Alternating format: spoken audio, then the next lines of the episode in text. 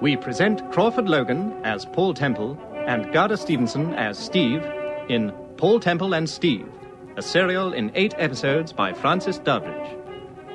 Episode 6 Steve's Intuition. Paul Temple is visited by Sir Graham Forbes of Scotland Yard and by a Mr. Philip Kaufman, who is attached to the special branch. Kaufman tells Temple about a notorious criminal known as Dr. Belasco. Temple promises to try and discover the identity of Belasco, and during the course of investigations, makes the acquaintance of Henry Worth, David Nelson, Mrs. Forrester, Joseph, a servant of Mrs. Forrester, and a certain Mr. Ed Bellamy.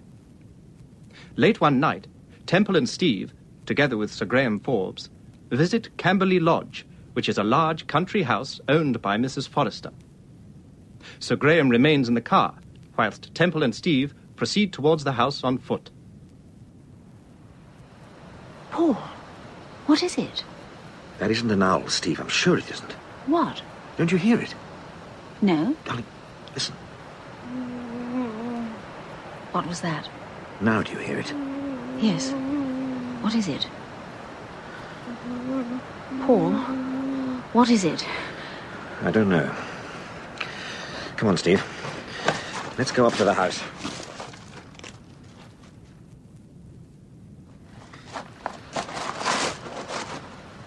The door's open. Yes. But don't go in without. Listen. Did you hear it? Yes. Where's it coming from? I don't know. But it's certainly not coming from the house. It sounds to me as if it's coming from over the other side, near those bushes. What are you doing? Hmm. I'm just looking at the step, darling. It's blood. Yes. Paul, what do you think's happened? Shh, shh. Someone coming. Who is it? What is it, Joseph? Hello? Who's that? Good evening, Mrs. Forrester. Why, it's Miss Temple. Well, this is a surprise. What on earth are you doing down here? I came down to see a friend of mine, or rather an acquaintance, a Mr. Bennett. Bennett? Yes, he's staying at the Cromwell Heart. Quite by chance, I heard that you've got a house down here, so. Oh, I beg your pardon. Uh, this is my wife. Oh, how do you do? well, weren't you in the cafe this afternoon? Oh, Yes. no doubt that's how you discovered this. Mrs. Forrester. Yes, what is it, Joseph? The door, madam. And what about the... Why, it's open. Did you open the door, Mr. Temple? No? Joseph, what is it? Look at the step. Look. There's blood on it. How long have you been here? About two minutes. Was the door open when you arrived? I've already told you I didn't open the door, Mrs. Forrester. But no, I don't understand. I'm quite sure that we didn't leave the door open, and yet. Joseph, go into the house and see that everything's all right. Aren't there any other servants in the house? No, apart from Joseph, I only employ a man and his wife and a girl of 16, and they're spending the evening at Willsborough. They won't be back until much later. Go along, Joseph. Uh, would you like me to come with you? Well, if you wouldn't mind, sir. Come along. Uh, we shan't be long. This is all rather bewildering. Have you been away from the house for long? What do you mean? Oh, I see. Uh, about half an hour, I should say. We walked down to a cottage of mine. It's about half a mile from the main gate. Oh, yes, I believe I noticed it. It's a rather pretty little cottage with a thatched roof. It, that's right. Hmm. It's occupied by an old man called Bert Travers. He used to work on the estate oh, donkeys years ago when my father owned the place. After you left him, you came straight back here. Why, yes, of course. That must have been about 10 or 15 minutes ago. Possibly a little longer. I suppose Mr. Travis could verify that. Of course, you could verify it if you consider it necessary, Mrs. Temple. I've got a feeling that it may be necessary, Mrs. Forrester. What do you mean? Mrs. Forrester? What's happened? There's someone in the shrubbery. Mr. Temple drew back the curtains in the lounge and we could see him. Paul? There's someone at the back of the house. It rather looks as if the poor devil's been knocked out. That must have been the noise we heard. He must have been trying to shout for help. Mr. Temple, this blood on the step. Yes, Joseph? Well, it looks as if whoever was hurt must have been taken through the front door and out of the house. But that's impossible. Quite impossible. Why is it impossible? Well, Did you take anyone out of the house tonight, Mrs. Forrester? no, of course we didn't. Did we, Joseph? Why, no, madam. All right. Come along, Joseph. Let's go round to the back of the house. Steve, stay with Mrs. Forrester, please. The window is over on the left, sir. Where? Oh, yes, I see. Well, we want to be a little more this way, I think. Yes, sir. There's a hedge just over on the right. Uh, Mind you're facing that branch, sir. Look. Look, sir. Yes, I see him. Oh, horrible. Oh, Lord. What's happened to him? Obviously, he's been beaten up by someone and then apparently dragged here. Is he dead? Yes. Who is he, sir? Do you know? His name's Braddock.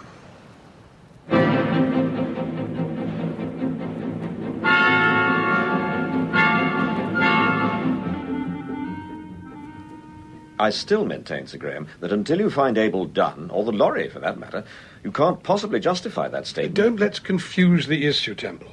I sent Braddock down to Greenchurch because I was under the impression that Dunn had taken the lorry there and was going to contact Velasco. Now Braddock must have discovered something, something of supreme importance. Otherwise, he wouldn't have been murdered. Exactly. And what do you think he discovered? Isn't it obvious? He discovered that Mrs. Forrester was Dr. Velasco. But you've had your men down there for two days. You've been over the district with a tooth comb, and you still haven't found any sign of the lorry or the elusive Mr. Dunn. Hmm. Nevertheless, I still think the lorry's down there. What do you think, Kaufman? I'm still suspicious of our friend Mr. Worth, but at the moment, I must confess, I'm strongly inclined to agree with Sir Graham. After all, this isn't one of your detective novels. What do you mean? Well, just because Mrs. Forrester appears to be so obviously guilty, it doesn't necessarily mean that she's innocent. In other words, you agree with Sir Graham. I do. Well, whether you agree or not, I've taken the necessary steps. What steps? I've sent Penny down to Greenchurch.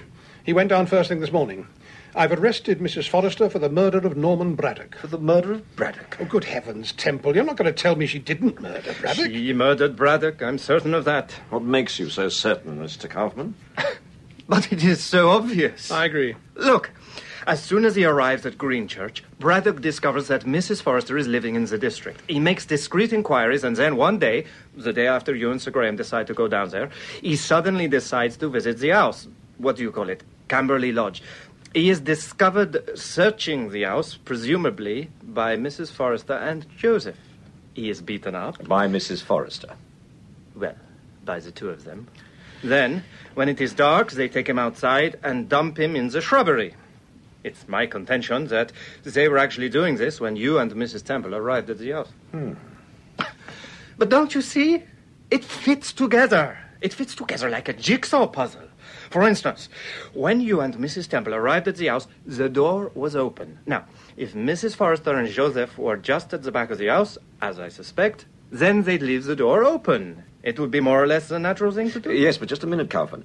We checked the alibi. They really did visit the cottage. Maybe so, but that doesn't necessarily prove anything. Well, I've got an alternative theory. And incidentally, one which I've expounded before, Sir Graham, under rather similar circumstances. The Rayburn case? Yes.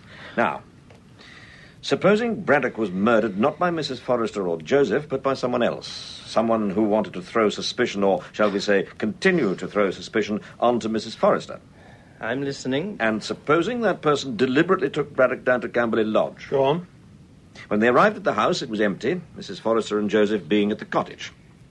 Well, Well, supposing that person opened the front door with a pass key and dumped Braddock in the hall. but he wasn't found in the hall. He was found in the shrubbery. Of course he was. What do you mean? I mean that when Braddock was left at Camberley Lodge, he wasn't dead. He got up, opened the front door, instinctively left it open, and then staggered out onto the drive. It was getting dark, the poor devil was frightened. He made his way round to the back of the house and collapsed in the shrubbery. And you expect us to believe, Mr. Temple, that the person that murdered Braddock, Dr. Belasco, Dr. Belasco, you expect us to believe that Dr. Belasco, by sheer coincidence, had a pass key to Mrs. Forrester's house. That's stretching the imagination too far, my friend. No. It was Mrs. Forrester, assisted by Joseph, who murdered Braddock. I'm absolutely certain of that. Well, I'm delighted to hear you say so, Kaufman. There's nothing I like better than to hear a man say he's absolutely convinced about something. So Mrs. Forrester, aided and abetted by the amiable Joseph, murders Braddock and, instead of taking him for a nice long ride, dumps him, more or less, on her own front doorstep. What is it, Sergeant? I beg your pardon, sir, but uh, Mr. Bellamy's called, sir. He'd rather like a word with Mr. Temple. Bellamy? Yes, sir. Hey, Mr. Ed Bellamy. Isn't that the man at the Machicho Club? Yes.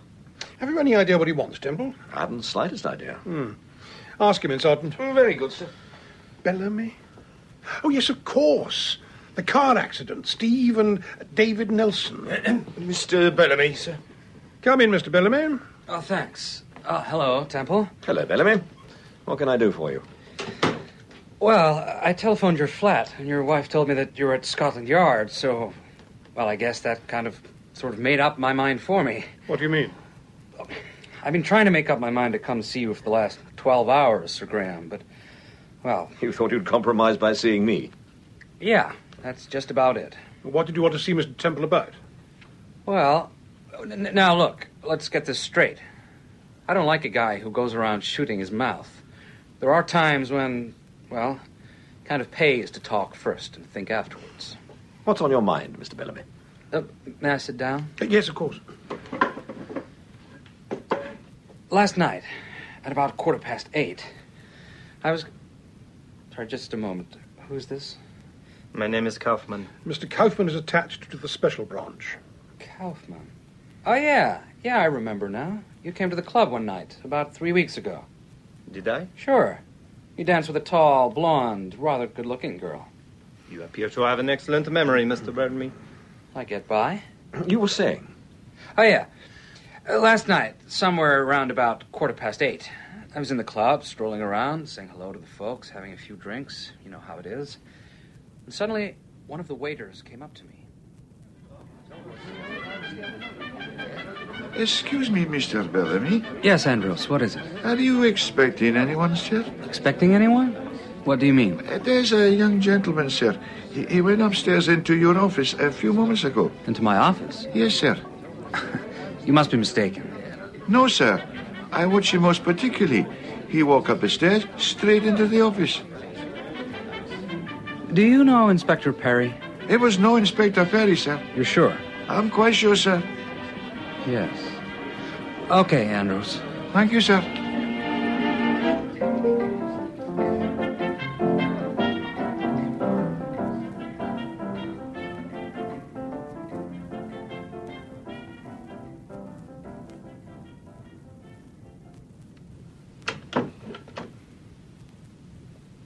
I don't know whether you know it or not, brother.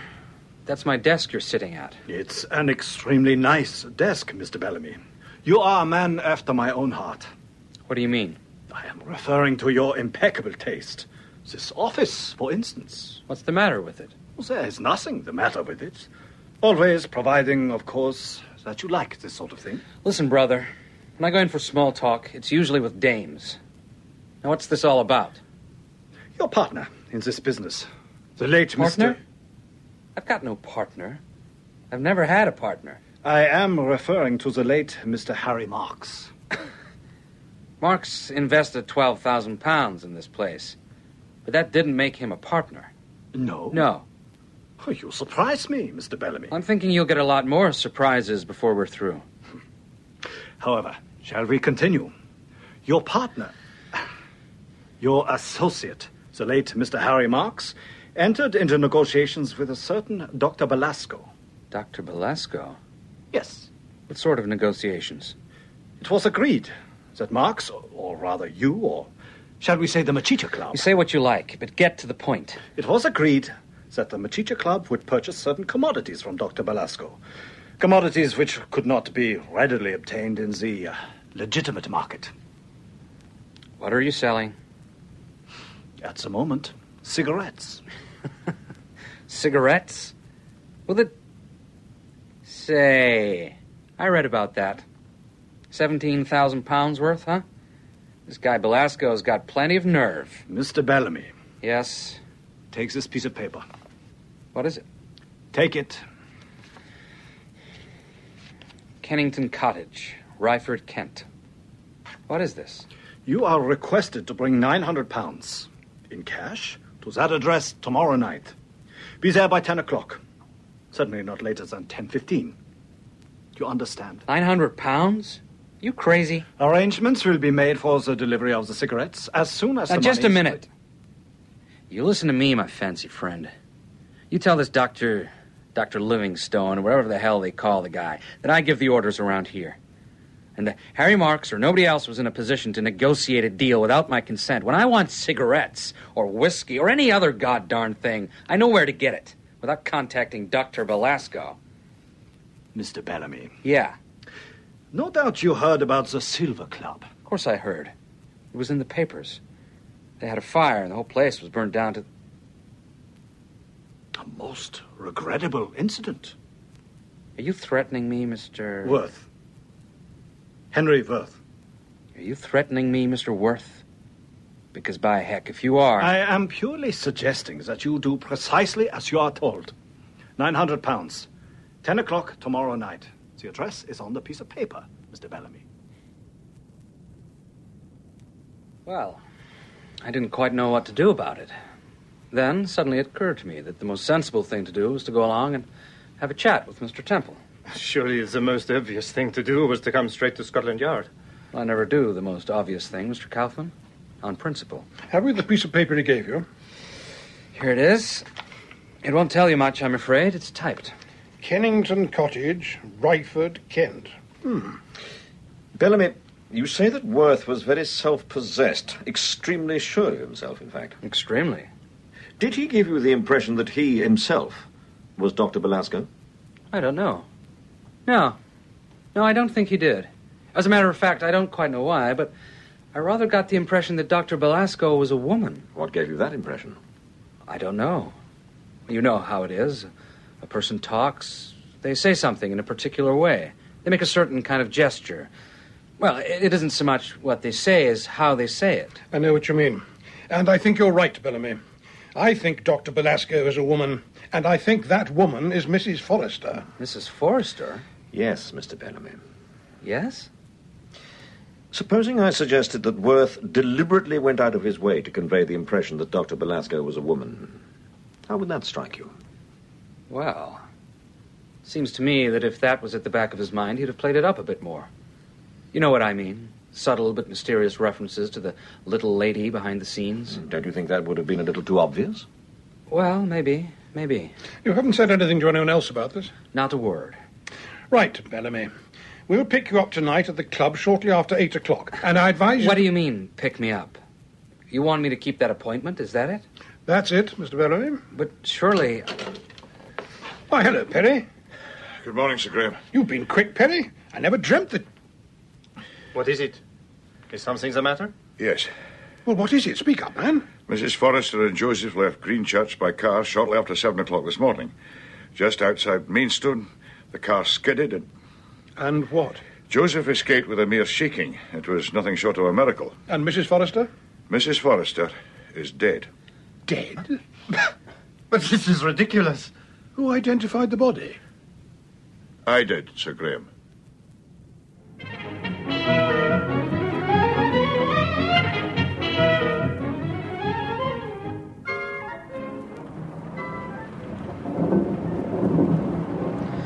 What a night.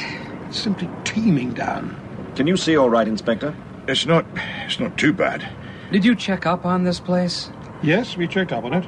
Well, how far is it? It's about four miles the other side of Staplehurst. Well, the sooner we get there, the better.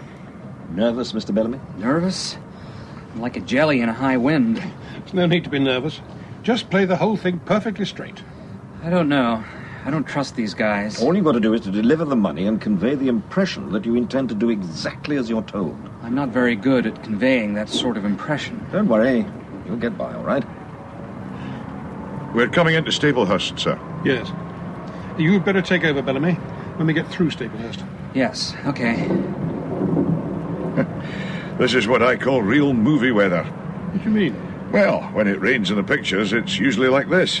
It never rains, but it pours. Sir Graham, Yes? you don't think that now that Mrs. Forrester is dead, we're on a wild goose chase? No, I don't. I'm convinced that Mrs. Forrester was Dr. Belasco. But I'm equally convinced that someone will turn up at the cottage. And I've got a shrewd idea that that. What is it, Perry? I think we turn here, sir. Yes, there's the signpost. You turn to the left. Ah, yes, I see. Slow down, Inspector. Uh, you'd better take over now, Bellamy. Yes, okay. Shall I stay in the front of the car, sir? No. You better sit at the back with us, Perry. And keep well down just in case they've planted a lookout on one of the roads.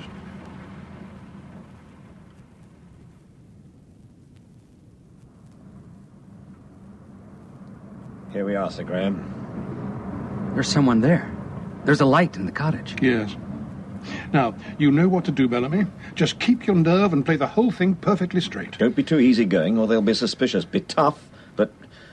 Well, give in. Okay. I'll do the best I can. I shouldn't forget the briefcase, Mr. Bellamy. What? Oh, gee, I mustn't forget that. Good luck. Thanks.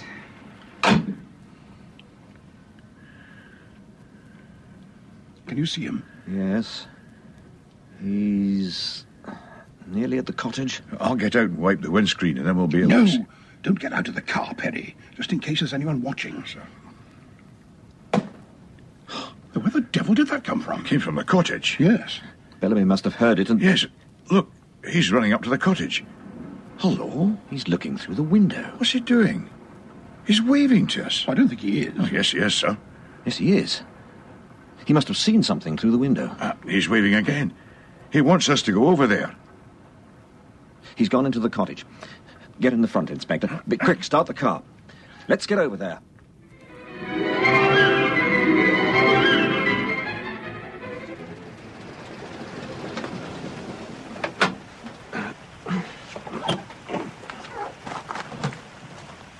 There's Bellamy coming out of the cottage. What happened, Bellamy? Did you hear that shot? Yes. I was about 20 yards from the cottage when I heard it. I realized that it had come from the cottage, and I. You ran over to the window. Yes, we saw you. There's a man. I I don't know who he is. He's been shot. He's in the kitchen.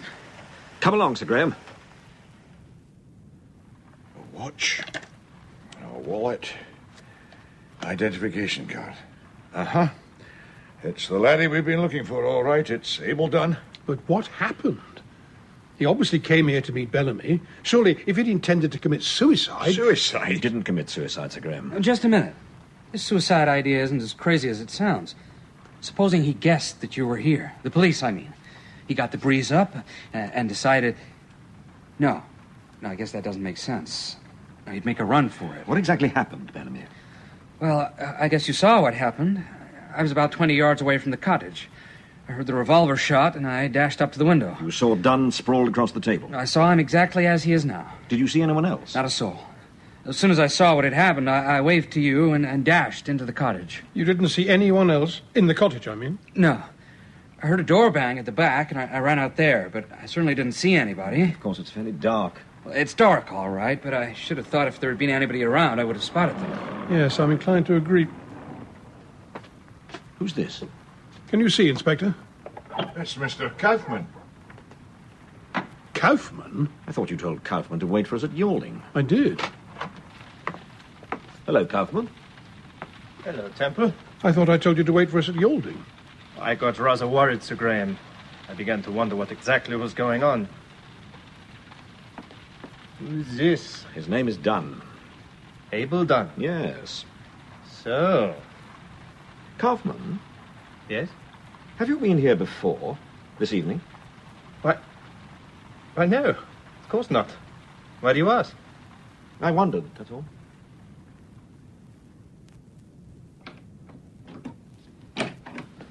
Hello, darling. You're not as late as I expected. No, we. Hmm, is that coffee I can smell? yes. Smells delicious. Come along. Let's go into the lounge. Charlie, we'll have the coffee in the lounge. I do wish you wouldn't say okie dokie.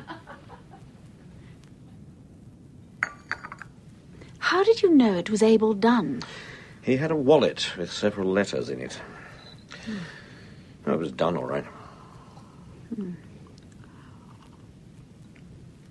Paul, Yes, darling? do you really think this means the end of the Belasco affair? What do you mean?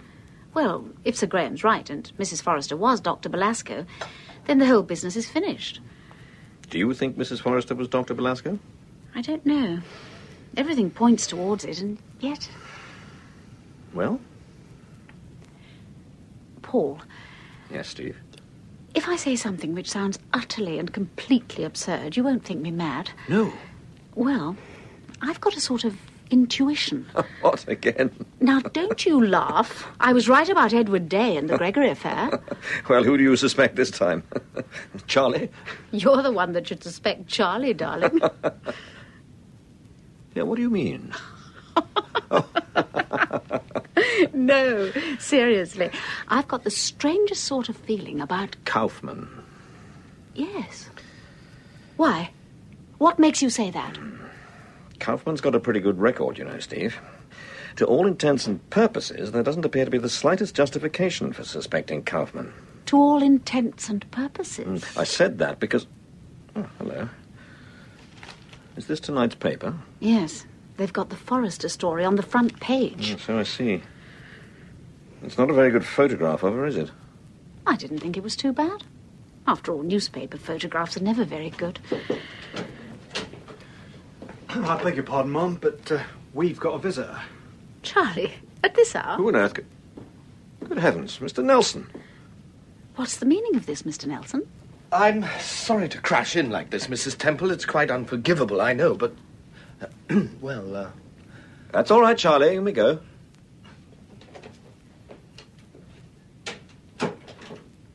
Now, what is it? you've seen tonight's papers. Yes. About Mrs. Forrester, I mean. About her being dead. Of course. Well, that's just the point. What do you mean? She's not dead. Not dead? I saw her myself half an hour ago.